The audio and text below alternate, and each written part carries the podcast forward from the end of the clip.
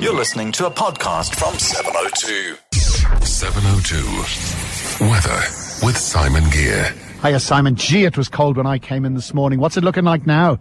Oh, John, yeah, good morning. We seem to have a knack for really picking the cold mornings when we send the CEOs out. Eh?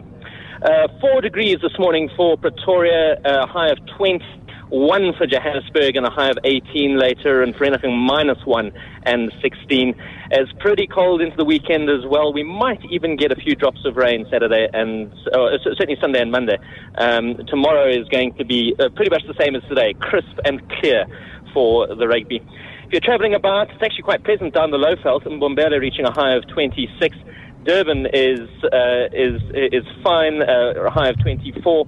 Cape Town still got some showers here and there, and they're quite cold and windy all the way through the weekend, only getting up to 15 degrees. And Simon, tell us about travelling in deep space. Could call, cause cardiac disease, I believe.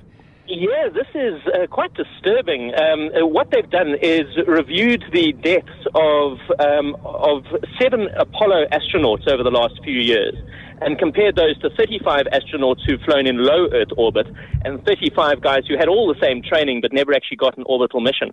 Uh, because it's only the Apollo guys, you know, these are the guys who went out to the moon, who actually really got out beyond the Earth's protective magnetic sphere. And uh, those seven were five times more likely to develop cardiovascular disease than the guys who stayed in low Earth orbit. And of course, this has enormous implications for when we start branching out and sending people off uh, to Mars. We're really going to have to insulate those spacecraft very, very carefully.